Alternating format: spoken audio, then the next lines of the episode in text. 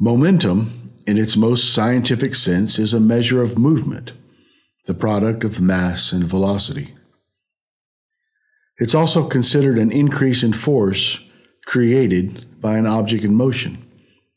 Picture a stone rolling down a hill. It's much easier to stop it at the top than at the bottom. Perpetual motion requires a machine that continues indefinitely on the energy it generates, without need of an outside force or fuel. Suffering from what I call Superman syndrome, I often see myself as such, but like the hypothetical machine, this too is an impossibility. Your car's engine turns the generator, creating electricity, which fires the spark plug, igniting the fuel, pushing a piston, which turns the crankshaft, which moves the generator, and so on. Perpetual, right? Except it requires fuel and an initial spark.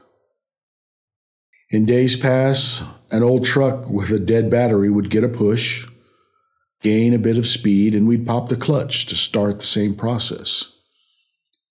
The energy of rolling momentum was transferred to the drive shaft, making things turn. But it took friends pushing and someone in the driver's seat steering and popping the clutch. And fuel. Don't forget the fuel. Now, good fuel, loving, caring, prayer, scripture, and positivity keep the momentum going after we receive a heavenly shove. And for those who have put gasoline in a diesel engine, you know the opposite is true. Sin, anger, hatred, reliving past failures, and negativity bring any forward momentum to a screeching halt. On the basketball court, momentum is not a scientific calculation. It is purely emotional. A player delivers a thundering dunk. The home crowd goes wild. Teammates stand a little taller, run a little faster, and shoot better. The opponent's confidence crumbles, and before you know it, the home team has dropped ten points on you. The most proven way to stop that momentum is to call a timeout. Sit everyone down and just breathe. Remind them of who they are and what got them there. Play to win, not just not to lose.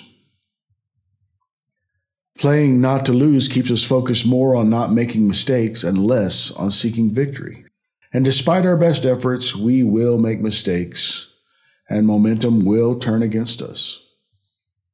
It's then we need to stop and breathe and listen to our true coach as he reminds us of who we are and who got us here. Start a new momentum in his direction. God calls us to play to win and not just not to lose.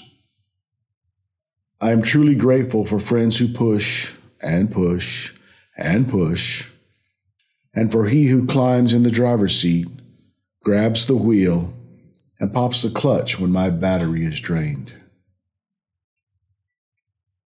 And now, the unravel. As this story stewed for a few days, like a good gumbo, I thought about those who pushed me.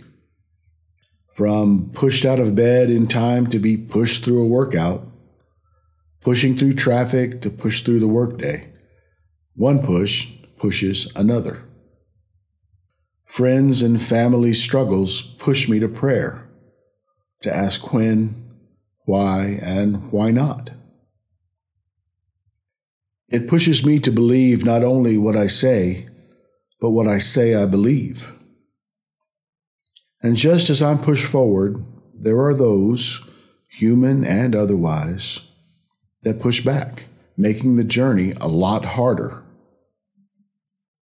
When I think of all the handprints on the tailgate of that old pickup, moving it when it couldn't move on its own, the hand of God outweighed them all. Pushing, pulling, starting, stopping, sometimes bridging the gap, but always, always steering. Amen.